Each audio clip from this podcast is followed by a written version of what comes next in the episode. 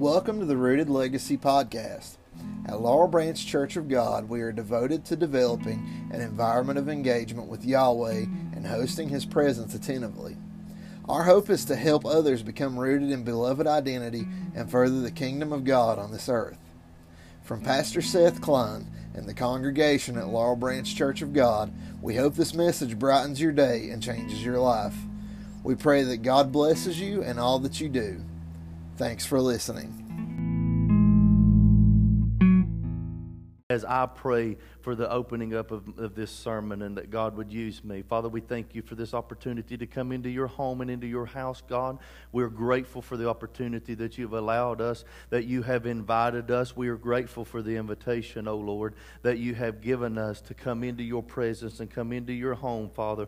God, as you host us, let us return that favor and let us host you well. Let us be attentive to your presence. Let us be attentive to your person. God, we know that if your presence is in the room, room, then there has to be a person that comes along with that presence because the presence is indicative that the person is here, Father, and we know that you are here. God, we just cherish the moment of knowing we could come into this place, God, that may be to some in the middle of nowhere, but God, right now, we're not in the middle of nowhere. We're in the middle of everywhere, God. We're in the middle of your omnipresence. We're in the middle of you being the center and, and, and that which holds the everything together, God. We're in the midst of your presence, God. Right now, Father God, we know that all things are possible, God we know that God, that we are coming into a, a place of believing, and it is nothing, there is nothing impossible to the man or the woman that believes. And today, Father, I believe that we are in the midst of your presence. God, I believe you have a word for these people. And I pray, God, that if it does not even come off the pages of my notes, it will come off of the pages of my heart in the conversations that you and I have shared over the previous weeks. Father, I give you the honor, I give you the glory, and God, you are worthy of all the praise, and I thank you and I give you honor in the name of Jesus, the name, Father, that we know, we know, God, that is above all other names. That is the name whereby death even surrenders, Father. In the name of Jesus, amen and amen. Uh, this morning, I'm going to again uh, just. Why do I even say this every morning? I just, I guess I just do. It's, it's habitual, but this is a continuation and this is a rollover and this is just a follow through of what I've been talking about previously over the last couple of weeks. Uh, basically, it's just, it's just, it's, it's a, uh, it's a current and I really want you to understand and listen to the language that I'm using this morning when I say things like current and when I use terminologies that have to, uh, uh, that pertain to rivers and streams. So, you know, we've talked over the last couple of weeks uh, about a conversation that Yahweh and I had uh, on, the, on the top of the mountain behind where I live. And, uh, you know, it started out with looking or holding a walnut hole and hearing the word of the Lord talk about the significance of what I thought was dead, he said isn't dead at all. It's very much alive. It is just transfigured from one form into another. We've got to understand that. Listen, listen to me very clearly here. If you're born again, you can't look like what you were. I mean, you, you, it's, it's unbiblical, if that's even a word. Once you're born again, you can't look like you were. So that's why the Bible says in 1 Corinthians, uh, I think it's 1 Corinthians, it might be 2 Corinthians, however, regardless whether Paul said it. If any man be in Christ. You have to understand that there's a position here. You have to be in Christ and not in the world. Amen? So there's a position that you have to take, and that position is being in Christ. And if you are in Christ, that man or that woman is a new creature, which means you don't look anything like you were all things are being passed away. I believe that this is continual. I believe that there's a continual constant here. I don't believe that this scripture and the, the context in which Paul was speaking it referred to or pertained solely to salvation. I believe that salvation was the window being opened up from heaven so that all of this could be poured out into a current or a flow. See, you got to understand that there's current, but there's constant.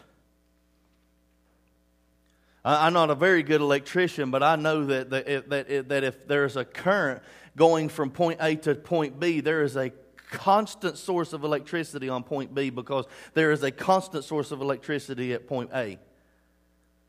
But if I do anything to disrupt or interrupt the flow or current of that electricity, there is no way that I can get the same power at point B that I have at point A. See, I want you to understand that point A is heaven, point B is earth. And what we do in the spirit is our ability to conduct.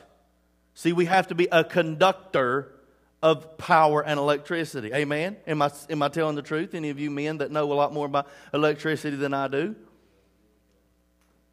So, so there, is a, there, is a, there is a continual constant that has to take place. And I believe that the continual constant that is taking place is the transforming of you further from the old and closer to the new. So the closer you get to Jesus, the further you look or even appear like the one you used to be.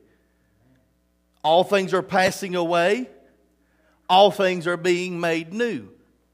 So there is, there is a continual constant here. Do you know that when the river is receiving the resources of streams that continually uh, contribute, that's why they're contribute, that's why they're called contributaries, that there is a constant flow. There is nothing that breaks up or disrupts or interrupts the flow of that river. I want to give you a word here this morning. This is how many of you remember me speaking on a word that the Lord gave me uh, when He uh, He he awoke me out of my sleep early in the morning, and I heard the voice of, the, of Yahweh say, Pursue vital dreams. Chase vital dreams. We know that pursuing means that I have an intent. You got to understand this too. Listen to me real closely. Uh, my dad used to have a saying growing up. What was that saying? As easy as falling off a log.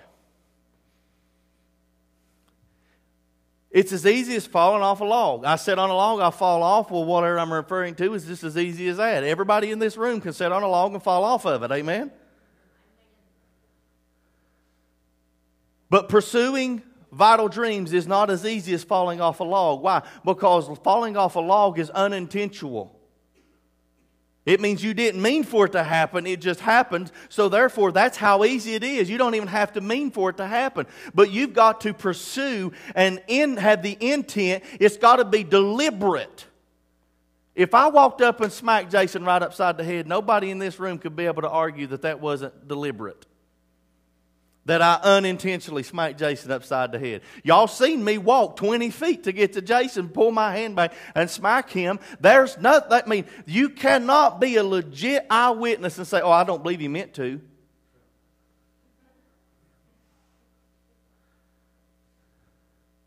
I know we could argue this all day long that, that Abraham was out in the middle of nowhere and all of a sudden he heard a random voice come from heaven and he answered it. And it was Jesus, but, or it was God. But I'm telling you that it's not so easy.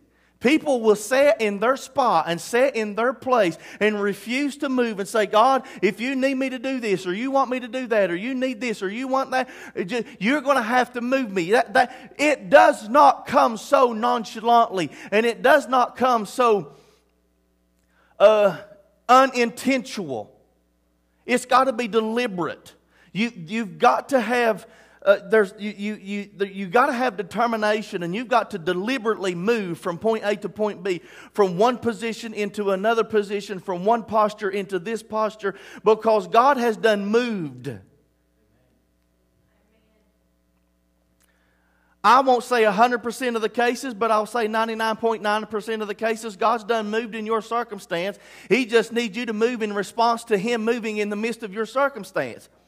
Sometimes it's really not even you going from point A from point B, it's you coming alive in the position that you're at. Sometimes it's just giving him a little bit of acknowledgement, saying, I know that he is alive and he is alive forevermore. I know that the situation looks gloomy and dead, but he was once dead too, and the stone is rolled away, and he's not in the grave anymore. He's seated at the right hand of the throne of God Almighty, the Father, interceding on the behalf of you and I daily and that gives me hope, and that gives me a vital dream on the inside of me. And the Lord says to you today, chase the river.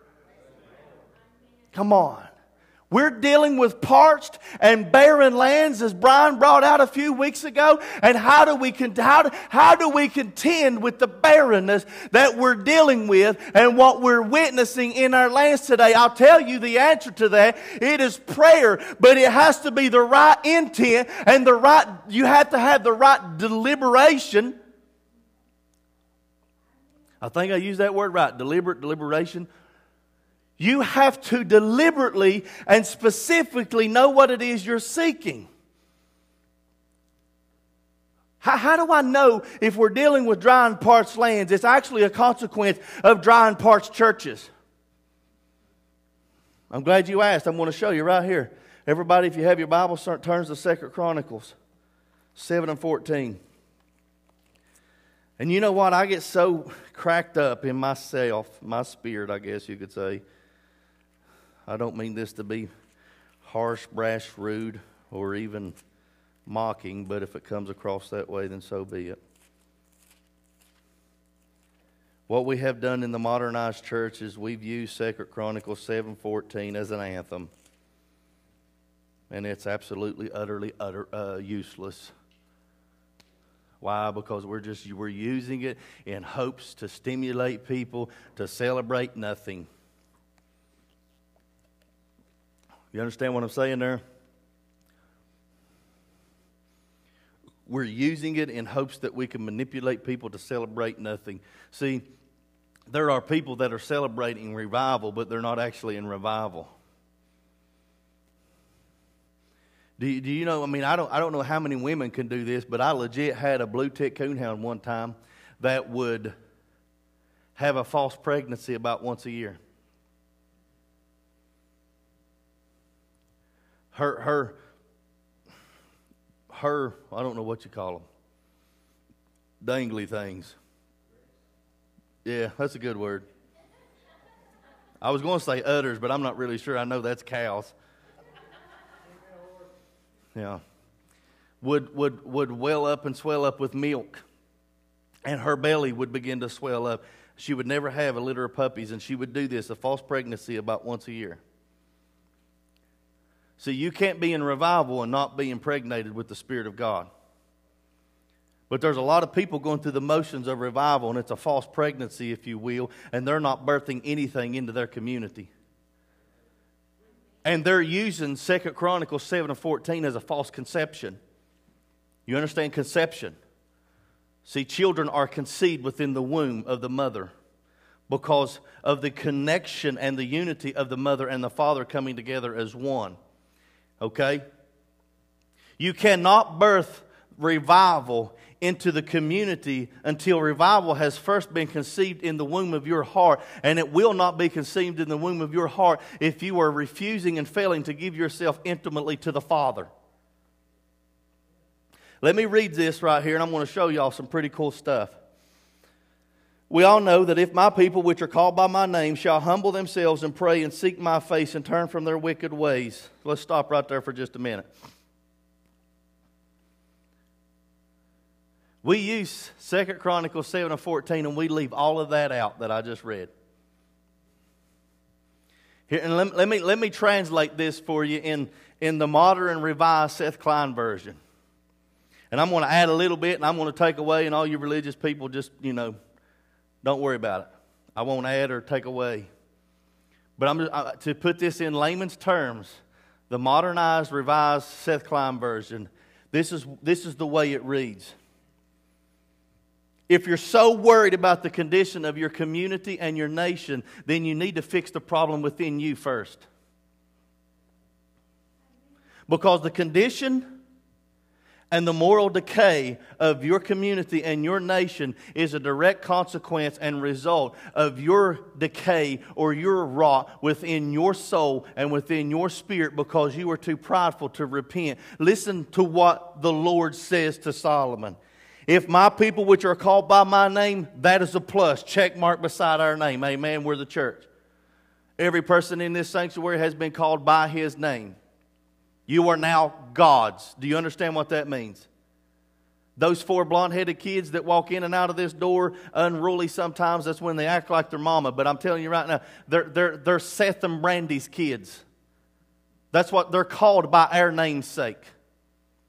Everybody knows that those are Seth and Brandy's kids, and the world should know that you belong to Yahweh. Those are God's children. That's God's son or that's God's daughter. That's what that means. If my people who carry the title of son and daughter really care about their community, or let's go a little bit further, if we really care about our sons and daughters, then we have to understand that there's an appropriate behavior of me being a son and daughter of Yahweh. And He is correcting it right here, saying, if you will humble yourself and pray, seek my face, and repent or turn from your wicked ways, then I will hear you. Rylan wants to play his video games. When I walk in his room and it is a disaster, it has not been taken care of, it has been neglected. I say, uh uh-uh, uh, homie boy, you get this room cleaned up, but if you ever want the privilege of playing your game again, the God is saying that to the church. Clean up your house if you want me to clean up your nation.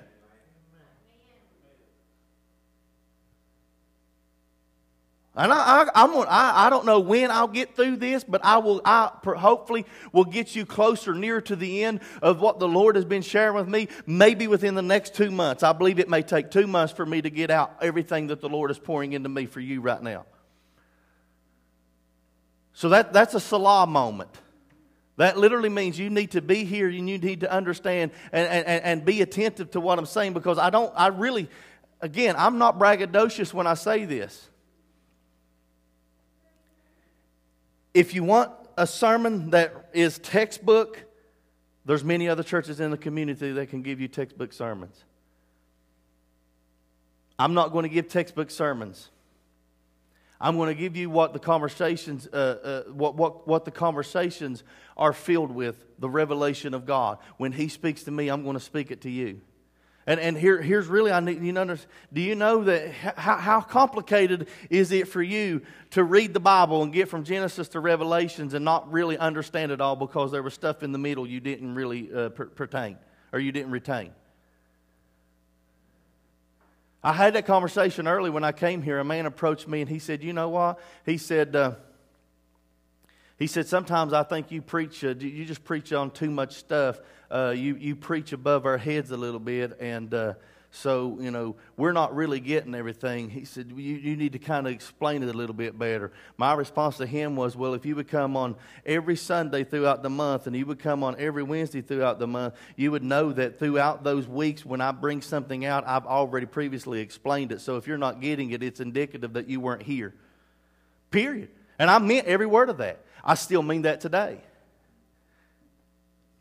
And I never just go from, from, from, from one period into the next paragraph without reviewing the, first, the previous paragraph first. I always review on Sunday morning so that I could try to bring everybody up to par because I understand that sometimes I need to jog your memory. You may not have you you have retained it, but it may be lost in the shuffle, and all I got to do is just shake things up, and there it is. You remember it then. That's why I ask you periodically, do you remember when I began to teach about this certain or specific subject or this word of the Lord that the Lord gave me? And everybody's like, Yeah, yeah, yeah. Okay. Well, here's really how that that that that fits in and ties into this, okay? That's really where I believe that we're set apart. And notice I said we're. That's all inclusive of all of us. We're set apart. Because, see, anybody can regurgitate what they've heard from someone else. And I believe that all revelation that comes from God can be applicable to any situation. But I believe that God is speaking specific revelation into every region across the nation. And until we begin to hear the voice of God as it pertains to where we're at now, we'll never move forward to where He needs us to be when His now and our now come together. Okay, there's general understanding of the scriptures, amen? Everybody in the church ought to know and believe that Jesus died for our sins on a cross, was buried in th- for three days in a borrowed tomb. The stone was rolled away. We know the story. Everybody needs to believe that.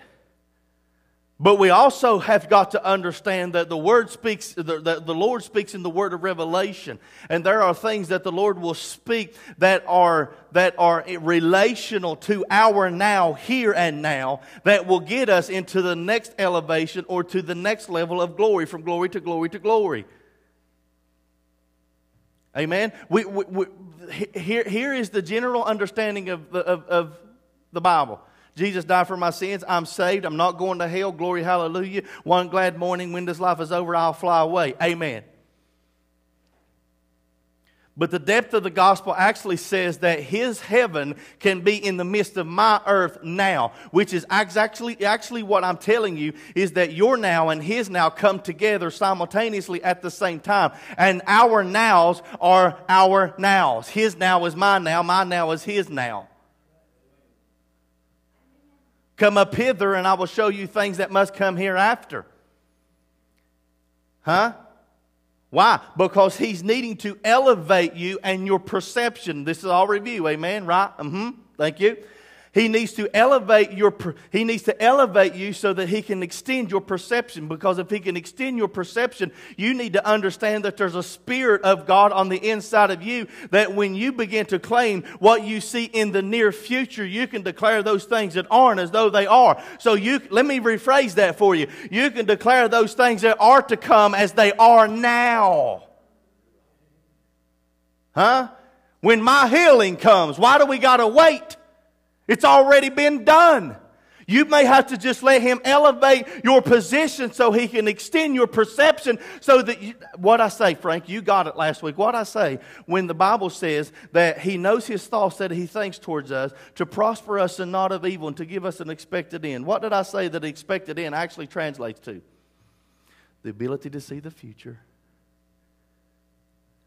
Reason I'm picking on Frank because he, he really, he, you got it last week, my homie. But I'm just jogging his memory a little bit.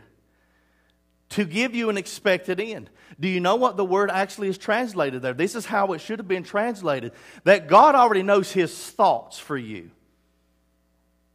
And they're out here. But he has given you the ability, the expected end, to see the future and prophesy them now. Come on. That is the biblical definition of that scripture. He's given you the ability to see those things that aren't and declare them as they are. He's given you the ability to see those things that are to come and declare them as now.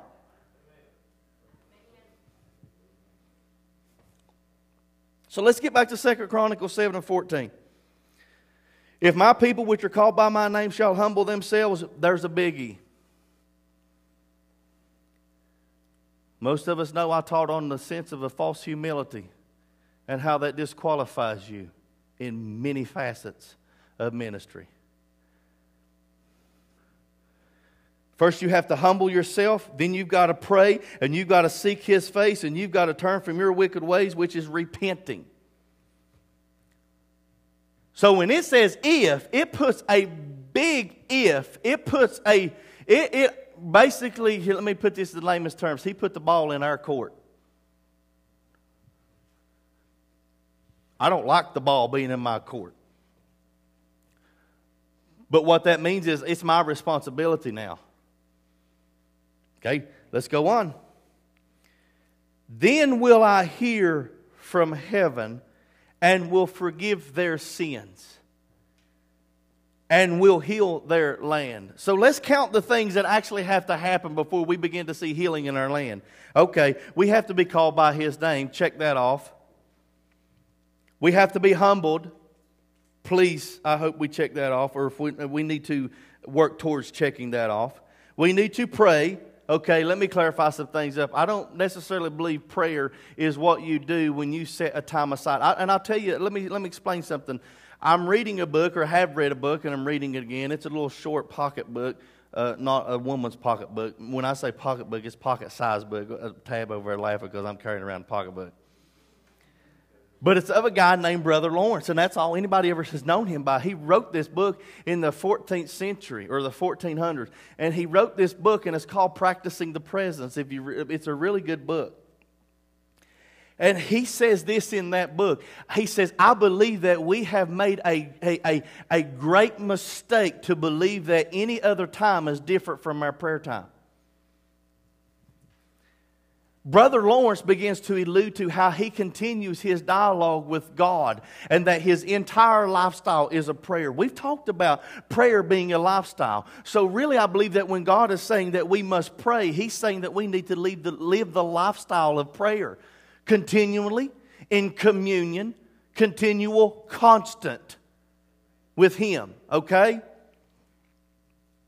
and seek his face. We know that the New Testament says if we will seek ye first the kingdom of God and his righteousness. Let me tell you something about that scripture. The kingdom of God is the reality of his kingdom.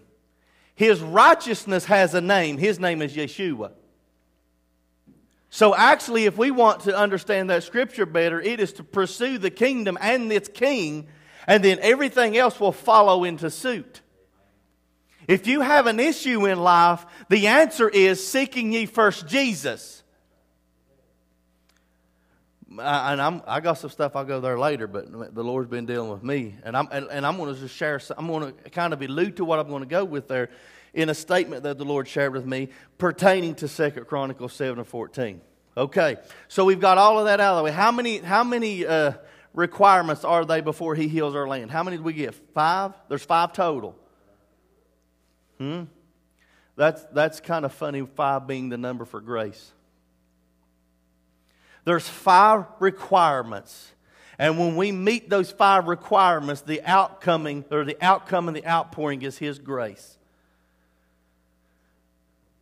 Here, here's something that we got to understand. And for so long, I, I, I differentiated between the fear of the Lord and grace. But grace actually gives me the ability to understand the fear of the Lord. What, what, we, we think the fear of the Lord is when we're in complete awestruck or we're afraid to look up because He's going to strike us or we're, we're afraid to move because He's going to smite us. No, the fear of the Lord is the, is the understanding that the presence of God is around you, upon you, and within you, and you cannot fathom it. And it begins to make you feel weak, it begins to make you feel vulnerable. It begins to make you feel susceptible, but only to His power. Listen, because in my weakness, He is made strong. Come on. If I feel vulnerable and susceptible only to His power, it then gives me the eternal feeling that I can be the victor in this world. So, grace to, grace, when His grace gives me the ability to fall or even to, to operate under the fear of the Lord, it actually gives me the ability to be the victor in this earth. The fear of the Lord. I believe that we must pray for the fear of the Lord now more than ever. And I'll tell you why. Going back to Second Chronicles 7 and 14, I believe that if the fear of the Lord does not fall, then the consequence will be first the wrath of God falling. And I believe that if we desire for the wrath of God to be postponed, then we must first pray intercessively for the fear of the Lord to fall first. I believe this is going back to the opportunity that I had in the Capitol to pray for the fear of the Lord to fall in the state of West Virginia. And when the fear of the Lord begins to fall in the state of West Virginia, I believe that rivers and streams and contributaries of that great mighty river will begin to swell and rise. And I believe that we will begin to see a great covering of this great mountain state in the presence, the grace, and the fear of the Lord. And the people will then begin to tremble in his presence again because you will not be able to stand within the mighty presence of the torrent of the Holy Ghost when it it begins to fall into the presence of a humbled people. Come on. Guess what happens when we do this collectively and come together? In the last days, He will pour His Spirit out upon all flesh, and your sons and daughters will prophesy, your young men will see visions, and your old men will dream dreams. While we're pursuing here vital dreams, I'm going to tell you what the vital dream is. You, you with me?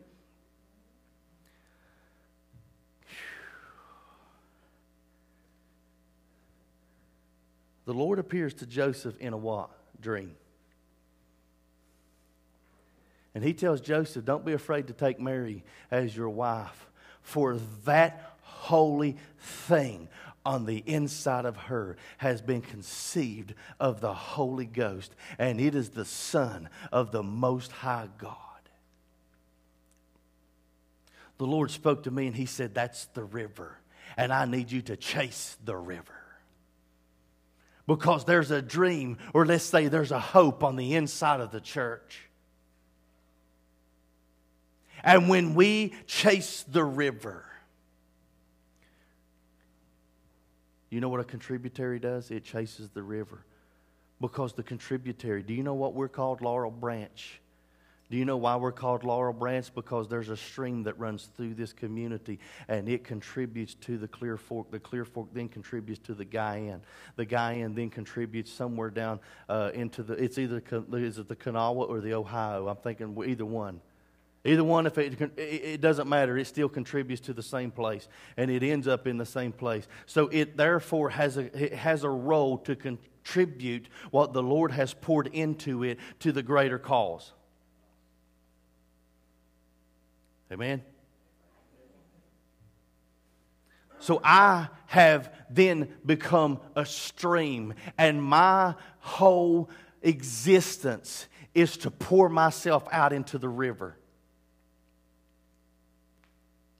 Do you know what happens when I pour myself out into the river? It's a continual constant, amen? It goes from point A to point B, but when I get to point B, I disappear into the existence of the river. And you can, what did I say last week? You'll never be able to tell who makes up the great mighty river by staring at the river. All you can do is be in awestruck wonder of the river. Does the contributaries matter? Not necessarily, but most definitely. Because you're contributing to a greater cause, and that is for every ear to have heard the gospel of Jesus Christ. That's for every person in your community to see the transformative restoration that has taken place in your life because you were willing to go in head first into the river. Hmm? I preaching this morning? I'm preaching pretty daggone good. The Holy Ghost is preaching.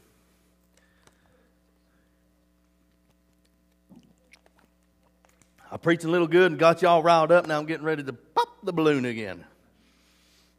If my people, which are called by my name, shall humble themselves and pray and seek my face and turn from their wicked ways, then will I hear from heaven and will forgive their sins and heal their land.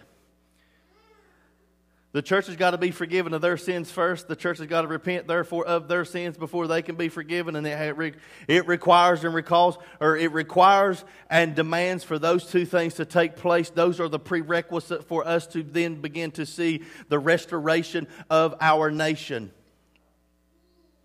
You've got to understand, we got to quit pointing the finger at the wicked ones and start looking in the mirror. Okay, who was it? Gandhi, I think, that said, Be the change that you want to see in the earth? Was that Gandhi? Or am I just pulling that out of my hat? It was Gandhi? Of all people, I knew Brian would know that. He, he really is a plethora of like some. It's pretty good. You know, if you want Randy Savage quotes or Gandhi quotes, he's your man.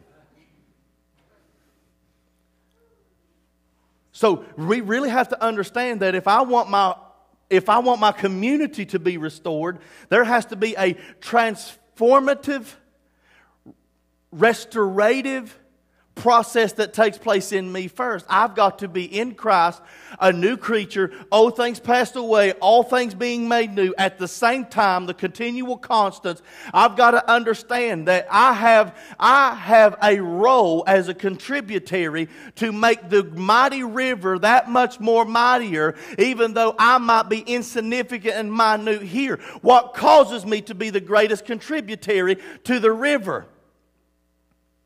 humility, a prayerful lifestyle,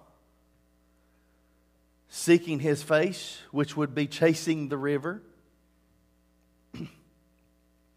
repenting, understanding, The understanding that what I do has a great effect on the nation or the community with, with, uh, with, around me, whether negative or positive. Obedience.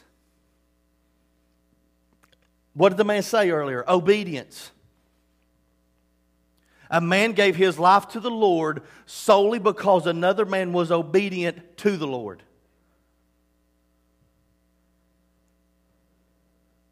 Hmm? I'm not talking about works. Do you know how much effort the stream exerts to get from point A to point B to empty itself into the river? None. But what does it do? It gets into the flow, it becomes the current. And the current leads itself into chasing the river to where it becomes a part of the current that then begins to change things in this earth. I'm going to prove this to you. Why does he tell Solomon what he says in verse 14? Because he previously comes to Solomon in verse 12, and the Lord appeared to Solomon by night. Could we all agree that quite possibly a dream? And said unto him, I heard thy prayer and have chosen this place to myself for an house of sacrifice. But if I shut up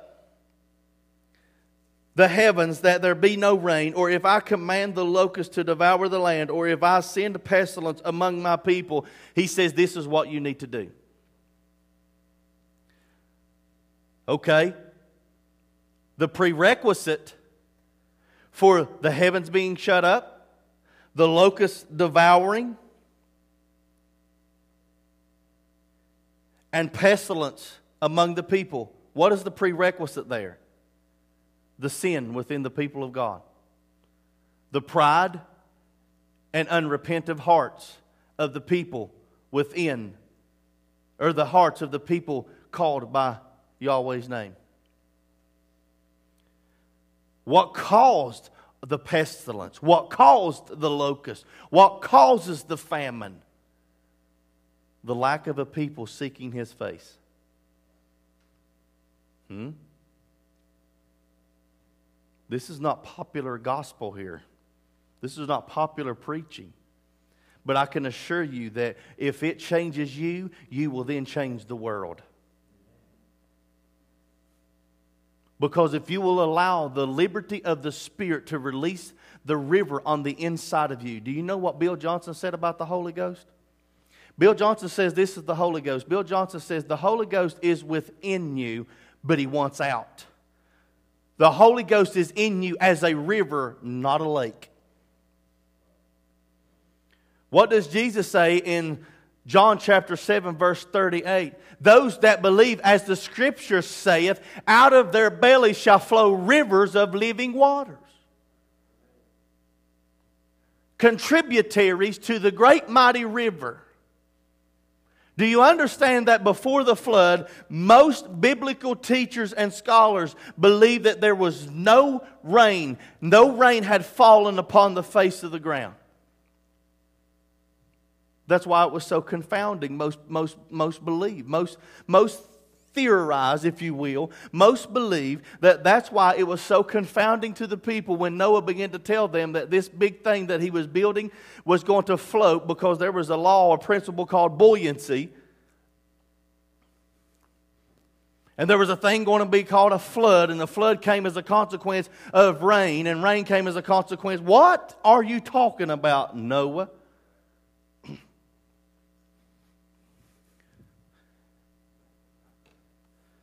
Me share some stuff with you.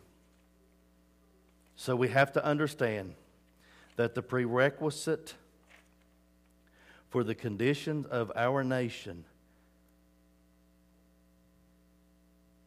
is first the condition of our heart and the unrepentive and the, the unrepentant refusal to seek his face.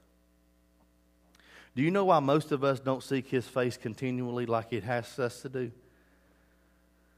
Because when you stare into the face of perfection, it only amplifies your imperfections. But let me say this only when you seek his face from an unrepentive perception.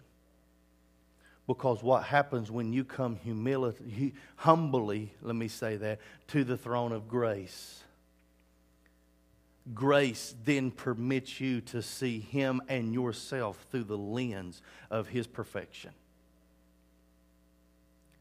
Why do most of us not pursue the face of God? Because we pursue it from the wrong perspective and the wrong perception. We pursue it wondering what God is going to pick out in our lives that does not measure up. Let me, let me give you something else that Brother Lawrence begins to, he begins to teach. Really pick up this book. It's called Practicing the Presence. Literally, for like a dollar ninety nine, you can get it off of Christian book distributors and have it to your house in like six or seven days. And it may only take you uh, three or four hours to read it all. And that's really meditating and reflecting on what it says. Now, listen to what he says.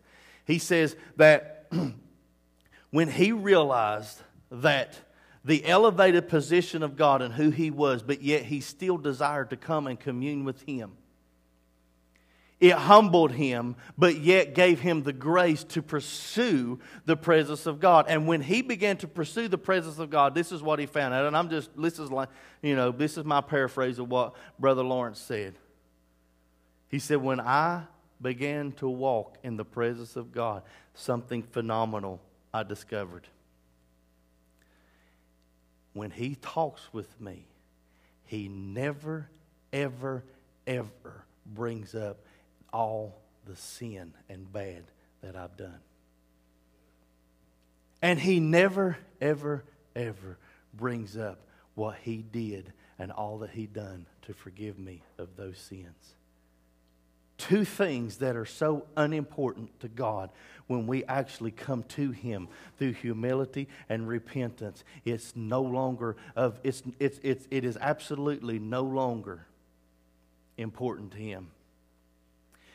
He wants to walk in moments that you and He can cherish forever. He does not want to remind you of your shortcomings, nor does He want to remind you of His righteousness and His sacrifice that allowed you the grace to walk in His presence. He is just ecstatic that He can now walk in your presence because you have accepted the gift of His grace. Come on. Listen, do you understand this? It is an offense to not accept a gift that someone gives you. How many people within the church are offensive to God because they refuse His free gift of grace? Hmm? I'm not worthy. No, you're not but it is irrelevant to him. Why? Because he is the greatest expression of love. And the greatest expression of love and the greatest expression of authority, this is what I believe, is mercy. I have authority to destroy you, but I am going to preserve you. That's the greatest expression of love and authority. Amen. Tomorrow morning, before you do anything else, verbally acknowledge his presence by saying, Good morning, my Lord. I could tell you, do you, do you know what Smith Wigglesworth done? They asked him how he had such a close relationship with God.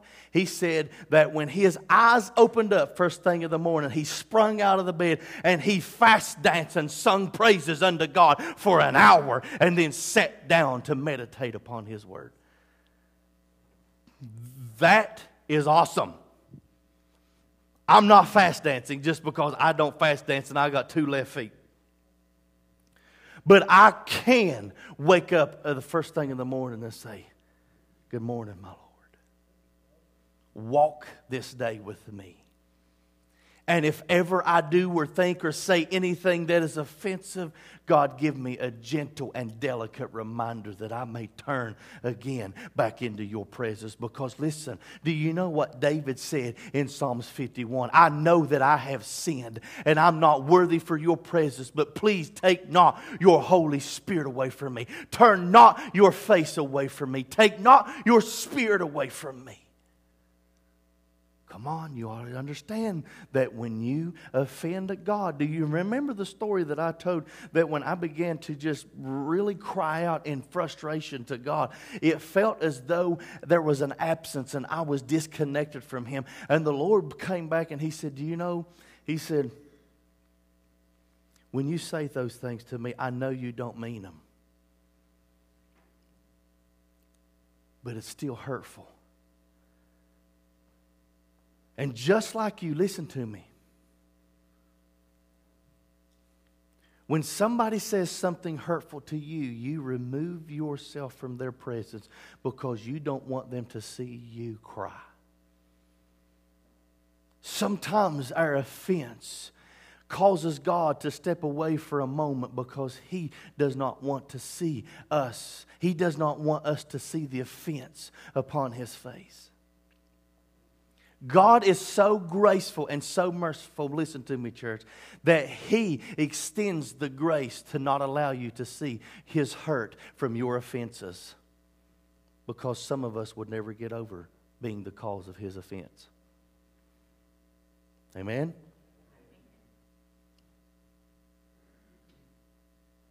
Brandy has hurt my feelings, and I went into another room to cry. And she laughs evil. Christians, Christians laughing too, Brian, so they.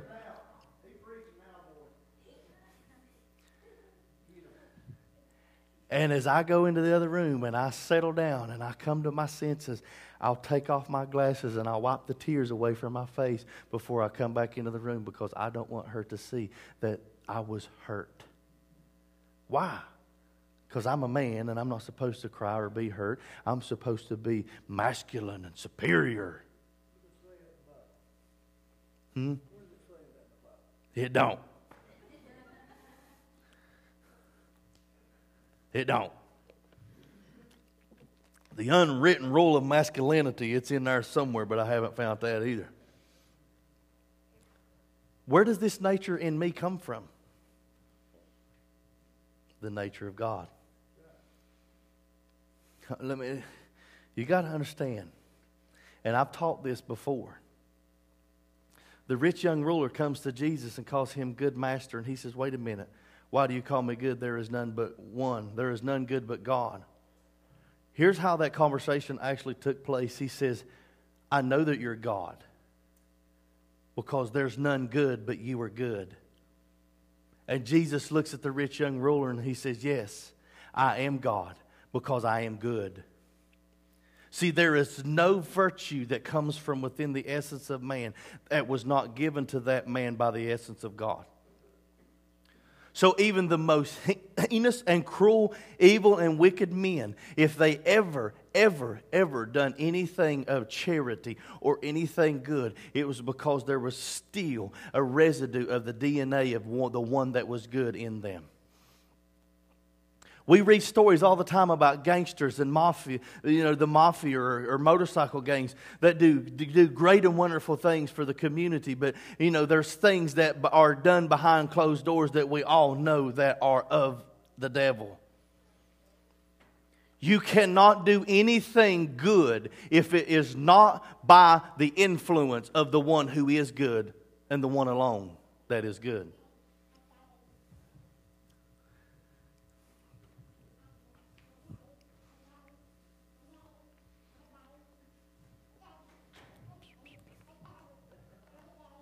Somebody's happy. What if we all got the Holy Ghost like that? The world couldn't hold it. And again, great point. The Holy Ghost is in you, but He wants to get out because He's in you as a river, not as a lake. There, there really is. you remember I think, well, whoever it was, I'm not down with my popes, but I think it was Pope Francis said of the uh, upper room. He began to call or began to describe the outpouring of the Holy Ghost in the day of Pentecost. And he began to uh, expound upon the great torrent that was. See, we, we got to understand something here as a church that has been blinded by wrong theology. The Holy Spirit didn't fall and then God cut it off. I, I, I know that it seems that way, and there's a lot of sensationalists that believe that way, that God poured it for a moment and then cut it off. But you got to understand that things, when He begins to pour things into a, the realm of the earth, there is nothing, that He does nothing to cut them off. We only do things to stop receiving it. Because His goodness is a continual constant, His grace is a continual constant. His mercy is a continual constant. His love for you is a continual constant. Be comforted in that this morning. Death, depth nor height, principality or power. Paul says nothing can separate you from the love of God. But the presence of God and the face of God requires for us to humble ourselves, to pray, to then seek His face, turn from our wicked ways, and then He would hear us from heaven. I'm going to tell you that the answer of Him, when He hears His people from heaven, the answer sounds like the rushing sound of many waters. We know that the prerequisite of the condition of our nation is the condition, the internal condition of the church, the heart. Hmm? But when we get over the internal condition of the heart by way of repentance, he then answers our prayers. We can pray all day long, but if it's out of the wrong intent, I believe that if it's casual, if it is even slightly judgmental, it's a turnoff to him. So you've got to understand, uh, you have to visualize our prayers ascending into the heavens. You've got to understand that according to the Bible, in the book of Genesis, Genesis 7 11 and 12 real quickly. In the 600th year of Noah's life, in the second month, the 17th day of the month, the same day were all the fountains of the great deep broken up, and the windows of heaven were opened, and rain was upon the earth 40 days and 40 nights. If you go on down to Genesis verse 7 and 20, it says 15 cubits. 15 cubits upward did the waters prevail, and the mountains were covered. Mount Everest is 29,029 feet. The waters were 29,051 and a half feet deep. They covered the entire face of the earth. What was the prerequisite for the windows being opened? It was first the fountains of the deep being broken. What is brokenness? It's humility. What is it going to take for the church to get their, their prayers answered? It's going to be brokenness and humility. It's going to be lim- limitations. It's going to be our tears streaming down our face, and for our faces to be projected and postured and positioned towards heaven, saying, Lord, we know, we know that you can hear us. Hear the brokenness and the sincerity in the sound of our voice. And there is a reaction. Do you know that there are things that cannot come together without a reaction? Let me tell you, our sincerity and his sympathy cannot come together without a reaction. Amen. When I pray in sincerity, he then shows me sympathy because he feels with me and for me. Now, out of the person of Jesus, however, we have empathy. Jesus has dealt with everything you and I have dealt with. No temptation has come on upon you except that which is common to man. But God, with the temptation, will also provide you a way of escape that you may be able to bear it. The way that the way of escape has a name. His name is Jesus. Jesus knows the very feelings of your temptation because he was tempted with everything and greater things than you and I have ever been tempted with. So I say sympathy, but what I really mean is empathy. The only reason I say sympathy because it starts with an S, the same as sincerity. But Jesus, okay, let me say it this way. Our sincerity causes him to feel with sympathy. But Jesus is at the right hand of God making intercession for us, which causes him to pray to God with empathy because he feels with us. Hmm? So you've got to understand that if we're going to look at the scientific process of osmosis, what goes into the heavens and accumulates in the form of clouds, then begins to return to the earth in form of pre- precipitation, uh, which is rain. So if we want him to begin to answer, his answer comes as the voice. Listen, let me show you something here. The fountains of the deep were broken up, and the windows of heaven were opened and it began to rain. Listen, you've got to understand that from a religious mindset, the rain here represents judgment. But what it actually represented was grace falling upon a righteous family. Amen? Would anybody disagree? Let, let, me prove this. Let me prove this.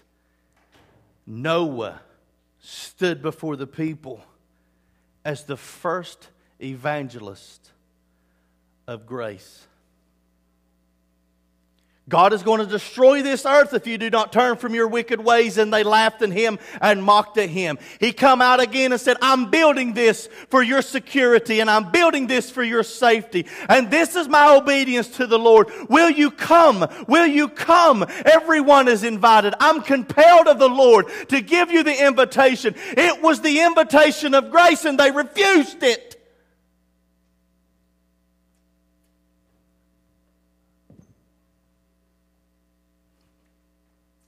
Why? Because the earth was wicked.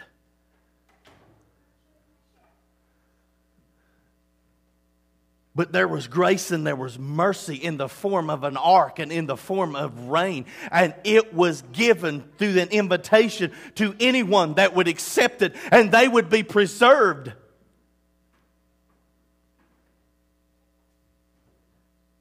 It rains on the just and the unjust alike. It determines what you receive from it is how you perceive it.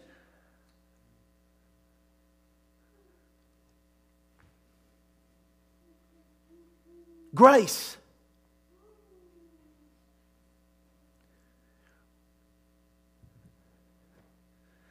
The land was wicked,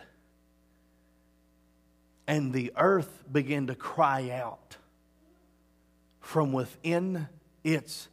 Now, there's some words here I want you to understand matrix, the womb.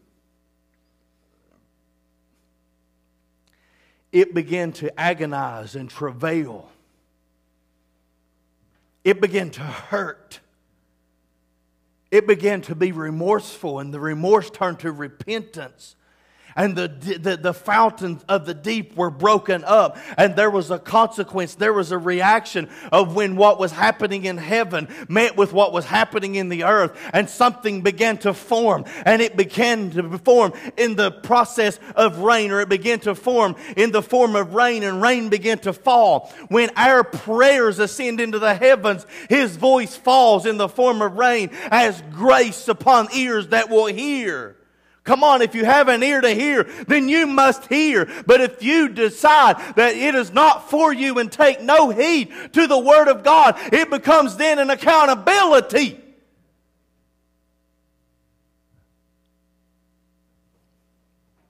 I know this is a lot.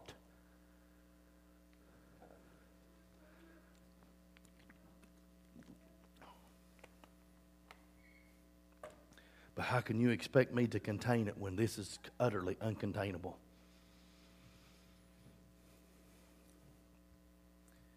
Fifteen cubits upward did the waters prevail. And the mountains were covered. All the high places on the planet. Every high place, which is symbolic to idolism, was covered.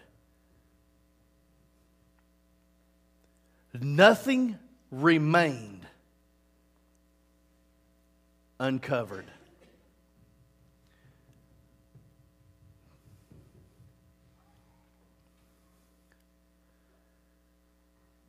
Grace cannot come without the knowledge of the glory of the Lord. And the glory, the knowledge of the glory of the Lord will cover the earth as do the waters cover the seas. Amen. That scripture has been prophetically given after the flood. I believe that the flood was the initiative for the earth to then begin to receive the knowledge of the glory of the Lord. Do you know how? How do you receive knowledge? By hearing. Faith, of course. Knowledge of the Lord comes by hearing. Okay?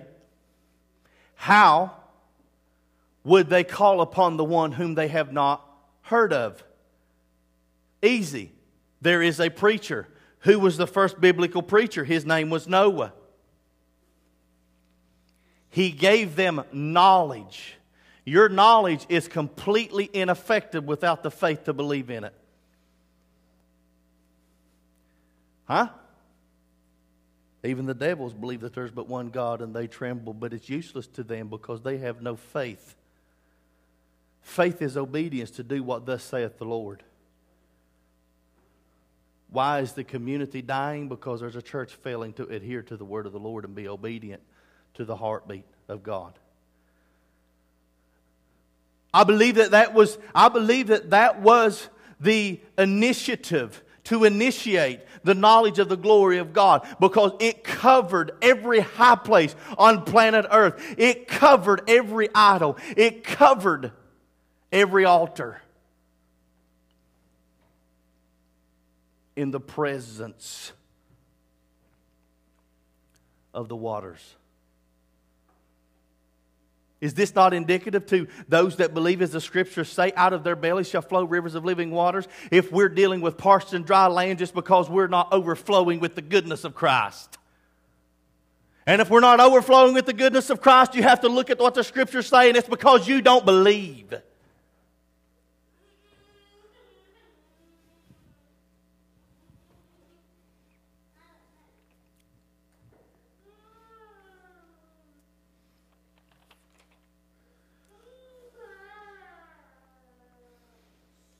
In my notes, I wrote that the sound of the streams coming out of from within the depths of the mountains, coming together to form the great river, is greatly refreshing to the spirit, revitalizing and renewing to those who've waited patiently for the blessings of heaven to fall.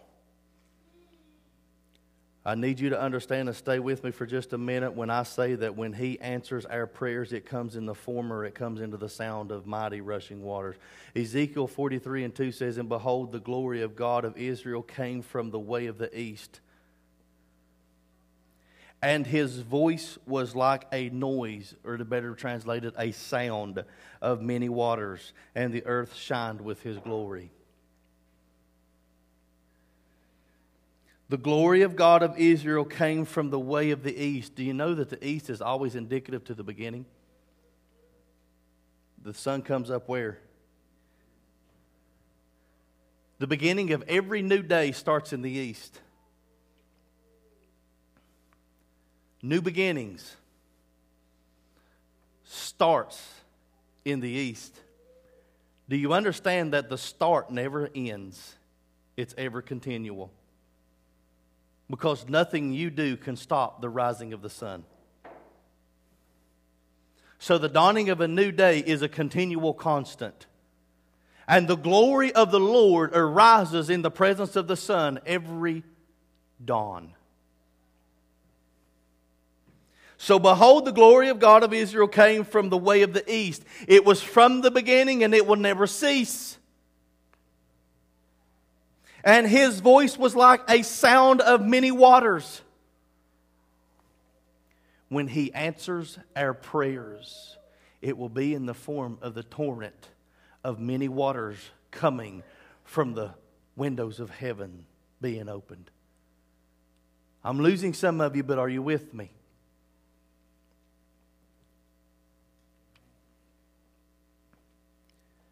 It came as a sound of many waters, and the earth shined with his glory. His response does not ever come absent his glory.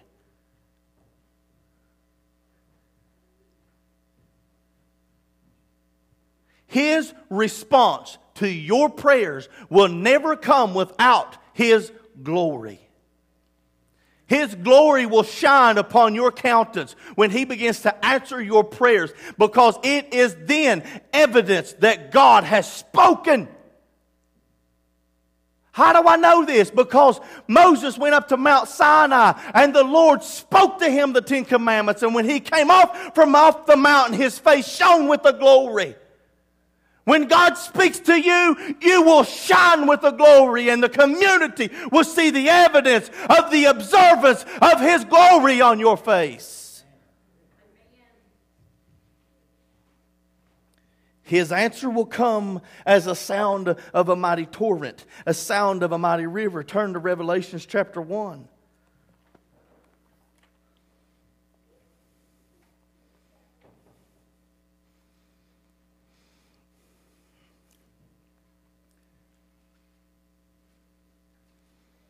I'll go from 10 to 15 only because I think 10 is so cool. John says in chapter 1 and verse 10 of the book of Revelations, he said, I was in the Spirit on the Lord's day and heard behind me a great voice as of a trumpet.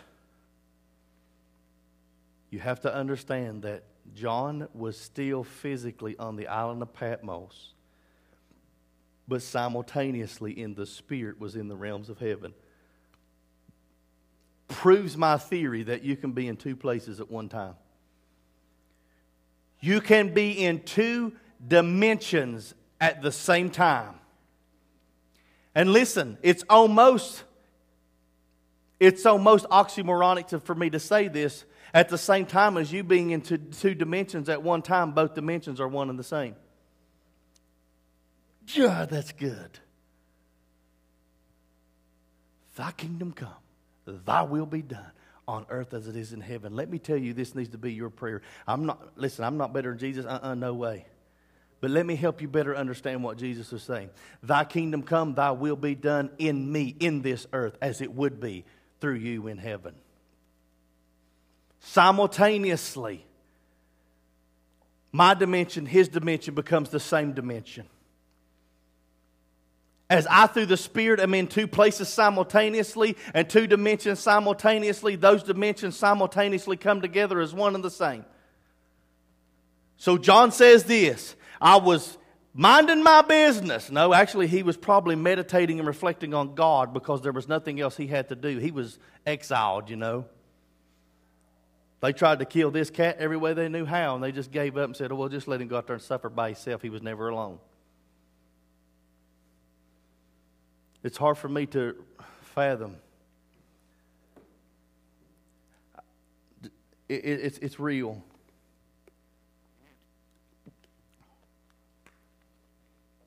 A believer being lo- alone. He'll never leave you nor forsake you. He sticks closer than a brother. He will be with you always, even to the ends of the age. Come on. You have to understand that if you feel alone, it's not because he walked out on you, it's because you walked out on him. He gives subtle, delicate, gentle hints and calls you back into his presence. Here's how my youngest does when I tell him not to go somewhere. never skips a beat, just keeps on strolling. He's just a baby.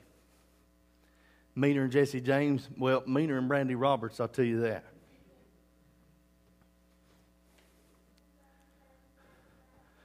But I, I, can't, I can't do that. If I start walking in the wrong direction and I hear the Lord say my name, I stop. You ever know that hurting feeling in your spirit? It's because you're grieving the Holy Spirit. And because your spirit and His spirit uh, have witness with one another, you begin to feel the offense that hurt the Holy Spirit. And you begin to say, What have I done? Come on, if you're not feeling that, man, you need to check yourself. If we can just stroll right on out of the presence of God and not bat an eye, we need to check ourselves because God's saying, Wait. Wait. I love you. Please come back to me.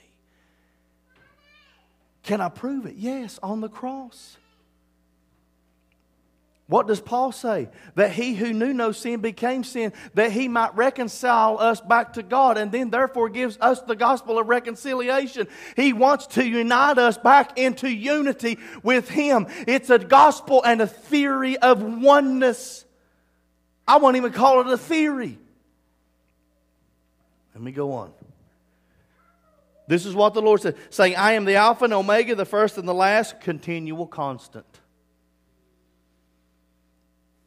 He is the Alpha and the Omega, the first and the last. What thou seest, write in a book and send it unto the seven churches. Blah, blah, blah, blah. Go down to verse 12. And I turned to see the voice that spake with me. And being turned, I saw seven golden candlesticks. And in the midst of the seven golden candlesticks, one like unto the Son of Man, clothed with garment down to the foot, and girt about with paps with a golden girdle. His head and his hairs were white like wool, as white as snow. And his eyes were as the flame of fire. And his his feet like unto fine brass, as if they burned in the furnace, and his voice, what's it say about his voice? Was as the sound of many waters.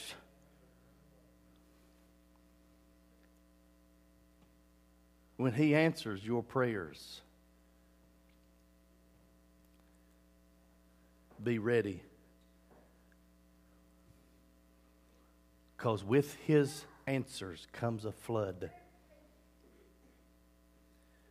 What is significant about the flood of God? When the flood of God came into the earth, it actually came with the restorative, transformational power to revive humanity in the earth. A righteous remnant that had found grace in the eyes of Yahweh.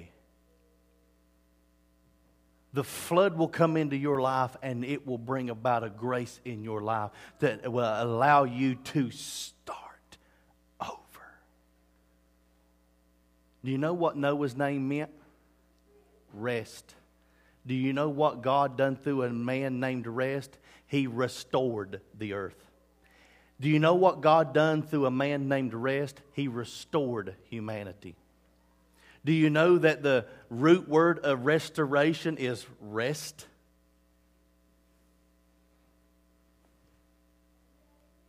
Hmm? So, through a man named Rest, the Lord wrought restoration to humanity. Obedience. Are we, are, are y'all, are we, we still here? Give me a few minutes. His answers to our prayers will open up the windows of heaven. It will turn back God shutting the windows in First, Second Chronicles seven and thirteen. It will then begin to release what the Lord has withheld. Grace is being released into your circumstance so that by the grace and the flood of His presence, you can then dis- distribute or you can then be- become a contributory of that same grace. Do you know there's a spiritual symbolism to the church and it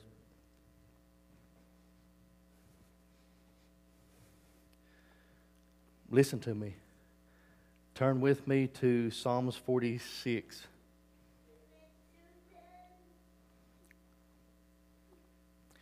Let's go ahead and stand. I'll let you go. I need you to understand that. I want, I, want, I want you to be reflecting and meditating on the words that have been spoken here throughout the week, the remainder of this week. Chase the river, pursue vital dreams. The Lord spoke unto jo- Joseph in a dream and said that the holy thing within the womb of Mary is conceived of the Holy Ghost.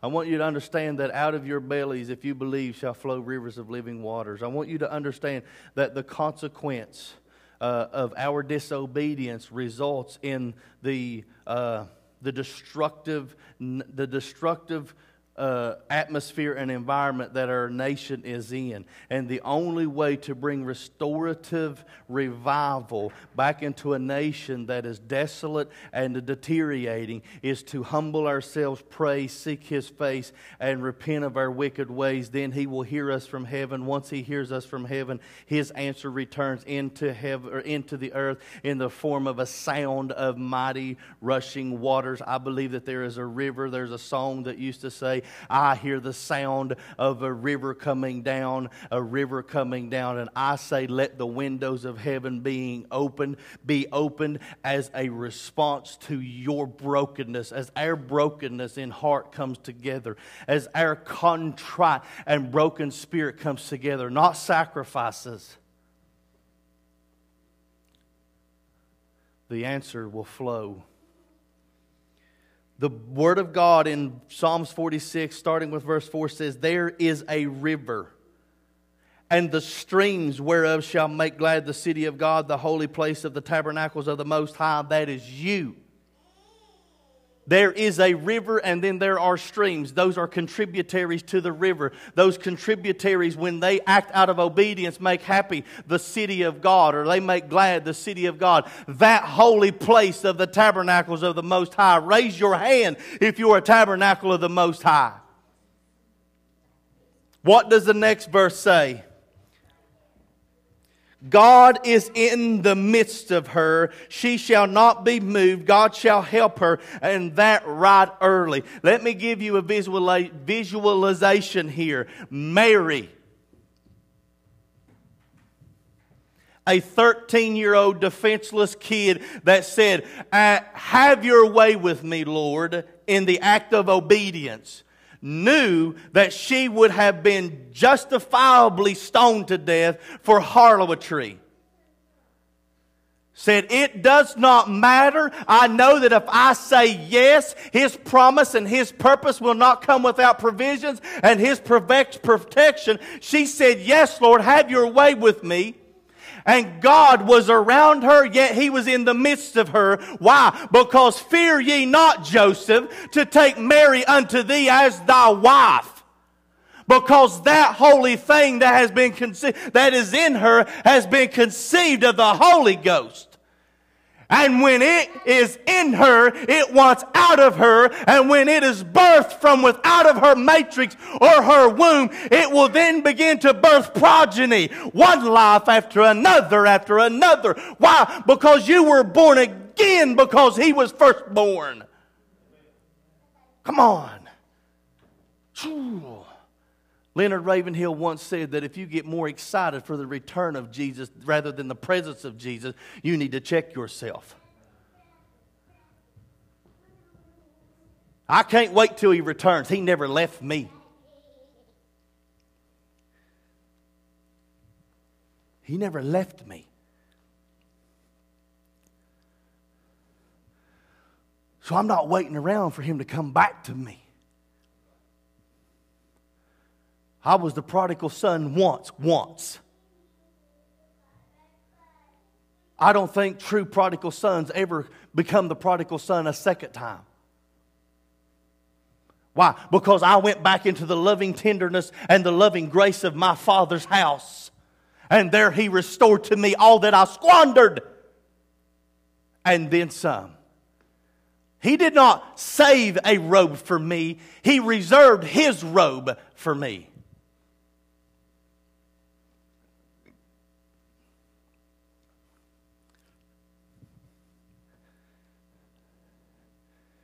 There is a river. and she is a church. And within the matrix or the womb of that church, there is being a birthing of streams and contributaries that are taking place. Every contributory receives from the same source as the one they contribute to. Do you see that? Do you see that, Jason? Everything first falls from heaven that it may be the resource to both the contributaries and that which is contributed to. You are receiving, listen to what I'm about to tell you here. What you received from heaven was never for you to retain, it was for you to release because there was a torrent somewhere down the current, somewhere down the line, that the Lord released the resources into you, that you would then release the resources into the church, so that you would then begin to give to the vital lifeline of the church. You would begin to give to the vital lifeline to the earth, which is ultimately the church because Jesus is alive alive on the inside of you.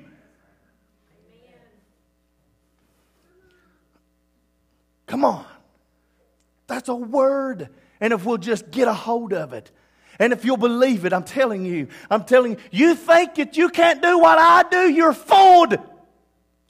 Because I shouldn't be able to do what I do. I shouldn't be able to talk to you the way that I talk to you. I shouldn't have an opportunity to talk to him the way that I talk to him. Well, it's grace and the same grace that was distributed to me was distributed to you. And it is abundantly and excessively full.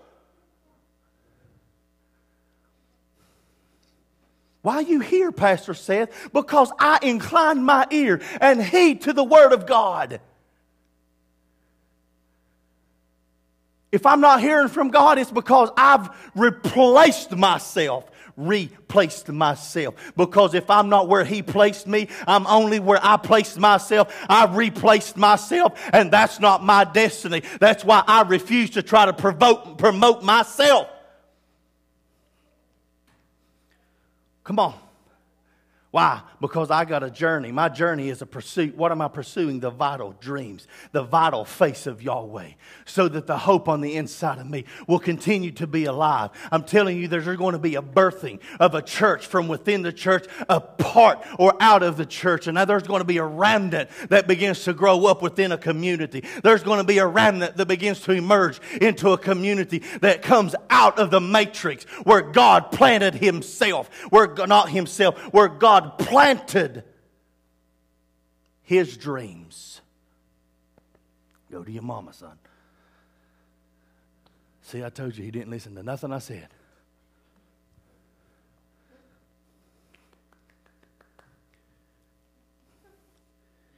I want you, just for a second, close your eyes. Here, I'll take him. Come here. Race, come on. Come on, Holmes. First time in his life he's listened. There's hope. There's hope. Y'all keep praying, okay? Close your eyes, and I want you. I want you to place your hand upon your heart. No, we're not going to recite the Pledge of Allegiance, and I'm not singing the Star Spangled Banner. But I want you to place your hand over your heart, and I want you to know underneath your hand is where God has put His dreams for you. Come on. Underneath your hand is where God has placed His dreams for you. What is his dreams for you? Himself. He dreams and he longs to have communion with you so much so that he's willing to put himself into your heart. And there is his dreams for you. His dreams for you is himself. Within your heart, there's a river when the Bible says out of your bellies, that word can be translated as a few different things. It can be translated as belly, it can be translated as heart, it can be translated as matrix or a womb, or it can simply be translated as a soul of a man. And there's many ways we can go here, and we're going to explore every one of them. But I want you to know, with your hand over your heart, that you have placed your hand over the internal and eternal dreams that Yahweh has had for you. And those dreams consist of Himself, His presence, and His face. That means that He has dreamt for communion with His bride. Come on. Do you not understand that you are His dream girl? You are His dream bride, and He has created you. He has created you according to His likeness. He likes the way you look.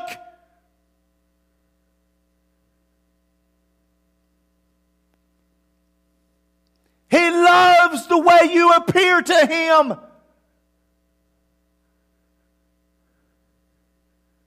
Grace Grace has the power to see no imperfections. And he stares at you through the lens of grace, and he sees not the things that you did that you have used to deem yourself unworthy. He said, I love you. Come unto me. Why are we so standoffish when the Lord gives us the invitation to come into His presence?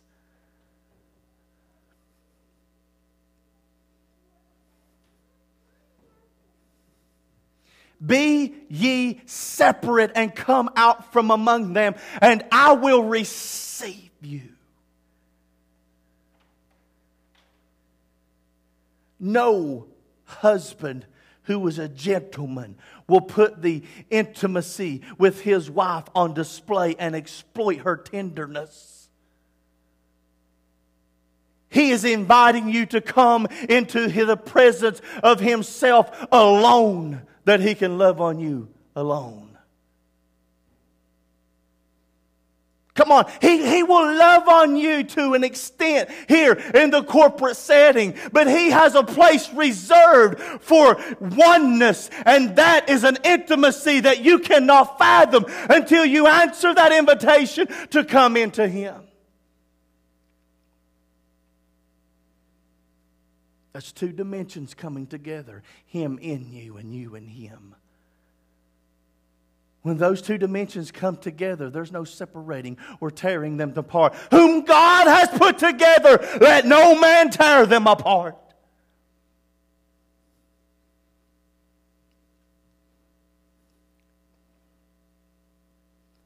Will you receive that word this morning? If you will,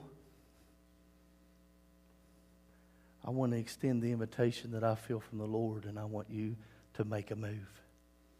Whatever that move is, it doesn't matter. Whatever that move is, I just ask you to make that an initial move that you will then begin to walk in the presence and into the presence of Yahweh as He says, Come into me, and I will multiply myself in you.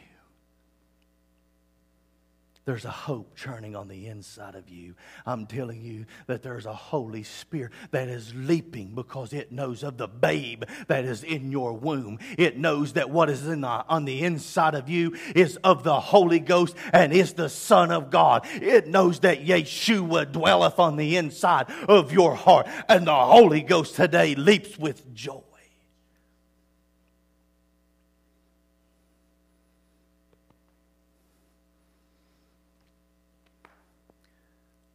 I'm putting the ball back in your court.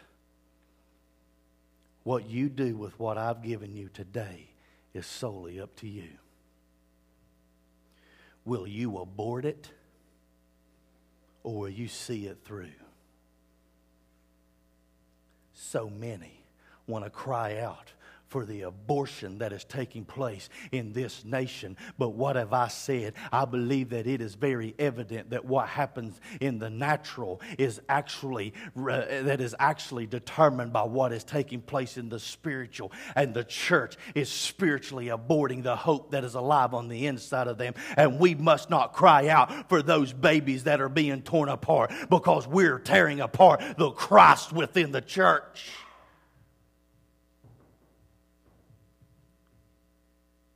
Will you carry this thing or will you abort it?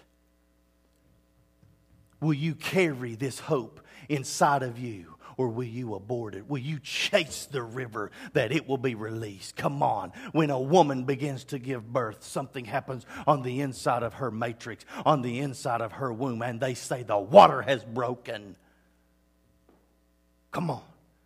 When the depths of your deep begin to break up and cry out, there's a consequence called heaven's windows being opened.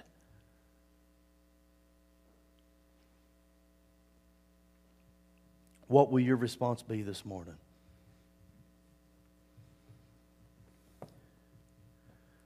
What will you do with the word that God has given you this morning? You take me out of that equation because God would have spoke this word regardless of whether it was me, Brian, Jason, or whoever it may have been. He'll use you if you let him because it, it's determined by what you do with the hope Will you continue to abort the word of life on the inside of you? Or will you see it come to fruition? Will you let the rivers of living waters within your womb spew on the outside of you? Will you let the knowledge of the goodness and the glory of God flood your community? It first got to love your, it's got to flood your reality, then it's got to flood your home, it'll flood your community, flood your region, and flood your nation. Ultimately, it will flood the entire existence of humanity. But what you do on this day will determine what happens then. Let us pray. Father, we bow our heads in your presence, God. Today I am I am utterly humbled and do not even know what else to say. God, I have no words to explain how I feel and what I feel in the moment. God, I have no words that could, that could adequately describe the, the, the, the, the sincerity and the heartfeltness and the tenderness and the kindness, God, that delicate embrace that I feel right now. But I believe that you're calling every one of us into that delicate embrace this morning. You're calling every one of us into that gentle, that, that, that, that gentle touch of your hand where you say, This is what I've always wanted. I've wanted to love on you.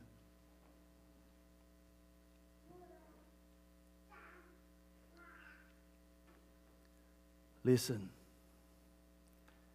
I said yesterday that God does not need an incentive to love you, He only wants your consent.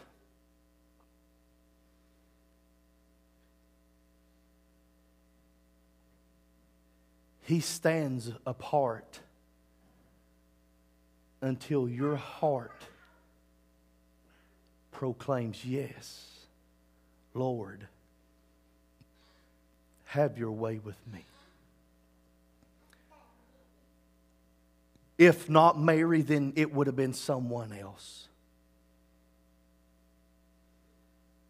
If Joseph had not risen up to the occasion to tend the womb and to tend the holy thing within Mary, then someone else would have been called and have risen up to the occasion. If it will not be you, be assured that it will be someone who will say yes to the Lord.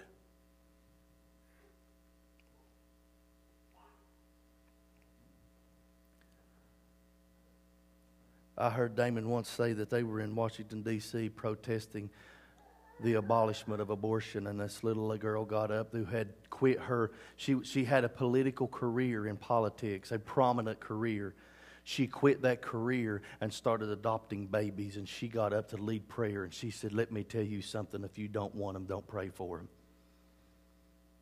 Because if you ain't going to take care of them, who will? If you ain't going to take care of them, don't pray for the abolishment of abortion. Now, some of us may view that differently, but I'm going to tell you something.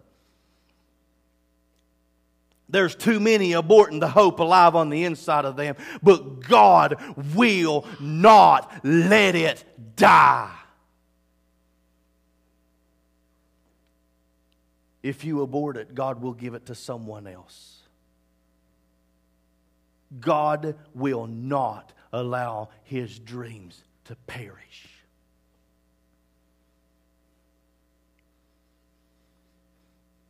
Call me selfish, but if you won't fulfill your dreams, I will for you. Don't abort them, God. Send them to me. I can't adequately pray for you to nourish and nurture the hope alive on the inside of you if I wouldn't take it in the instance that you abort it.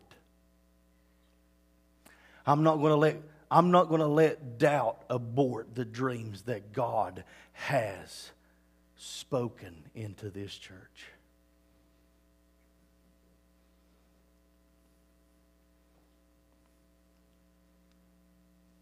Say amen.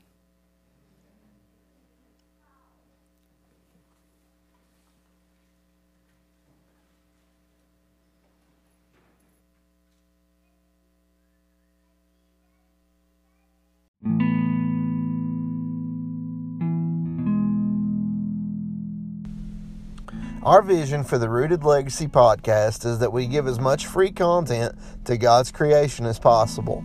However, if you've been affected by God's Word and would like to give, you can do so at Tithely online or on the Tithely app. Just search Laurel Branch Church of God. Our address is Clear Fork, West Virginia 24822. That is tithely.ly. T I T H E L-Y. Thank you for listening, and may God bless you and all that you do today.